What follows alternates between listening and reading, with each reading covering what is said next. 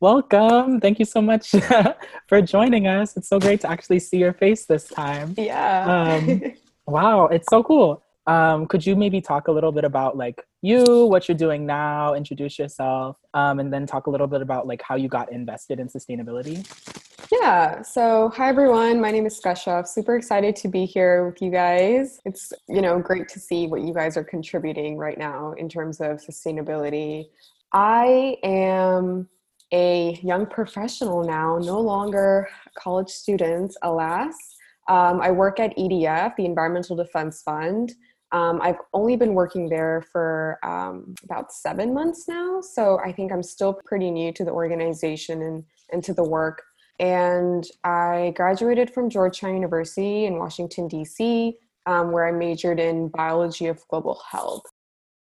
Oh, sorry. You asked how I got invested in sustainability. Yes, please. Sorry, I forgot that part of the no, question. No, it's okay. It's okay. Thank you. Um, so, I mean, people always talk about, you know, some kind of event that really made them interested in the environment and, you know, those issues. I don't think there was anything like that for me. I do remember the earliest journal entries I had, what for what I had to write in elementary school. Uh, there was like this theme of pollution, global warming, um, in the environment and being good stewards of the environment. And I noticed this theme in um, these these journal entries that I was writing for elementary school. But I don't think I started thinking about sustainability until college. Um, that term wasn't something I was familiar with until college and exactly what it meant. And so I started off really I'm going to talk about the Environmental Law Institute where I interned because that was actually probably the turning point for me kind of diving deeper. So it started off with one of the project managers asking me to do research on clothing and what happens to clothing once we discard it. And that was so fascinating to me um, that I really kind of dove into the research on the sustainability of the fashion industry and of clothing consumption and production. And so my first kind of research of products were actually apparel and thinking about the sustainability of apparel. Um, so I thought about it in terms of the material, um, in terms of if it's locally produced. So is it produced in the United States or is it produced internationally? I'm thinking about the workers' kind of well being in that. So, what information do we have about the factories where these clothes are being produced? Um, also thinking about, um, I think, water consumption um, and whether the clothing has been used before and this is a secondhand item. Mm-hmm. There's a lot of different considerations. Um, and I got a lot of the knowledge about it from, it started from my work at um, the Environmental Law Institute, but I also watched, you know, a documentary and read a couple books on the fashion industry and how to make more sustainable clothing choices. Mm-hmm. Um, I'm still learning, still relatively new to this, but that's kind of the framework yeah. I think of. Yeah.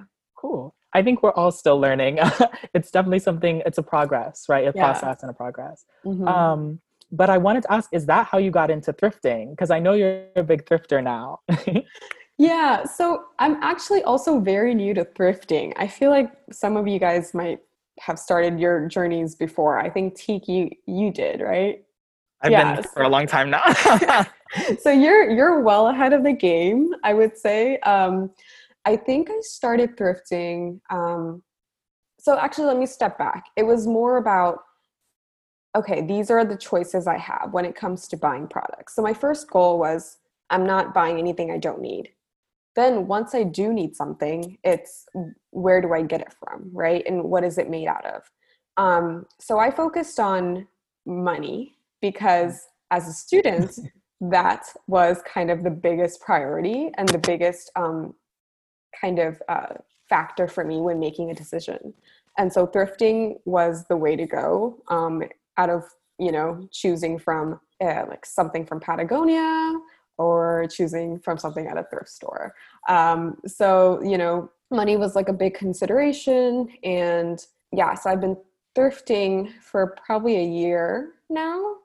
Um, and I'm trying to just make it either thrifting or shopping responsibly at um, a company with a very good reputation in terms of that. that means acquiring a bit more money. But I think now that I have a job, I can do that.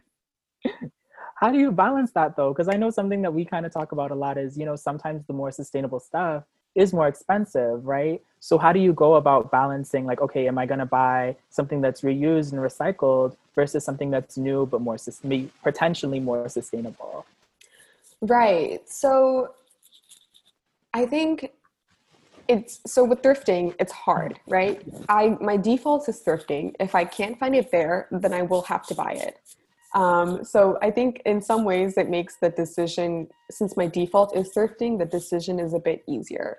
The other thing I would say is I'm really trying not to be um, part of trendy fashion and really not trying to buy into that. So really having an essential kind of a wardrobe of essential items and making sure that those items are high quality pieces. Um, so probably heard of the term capsule wardrobe.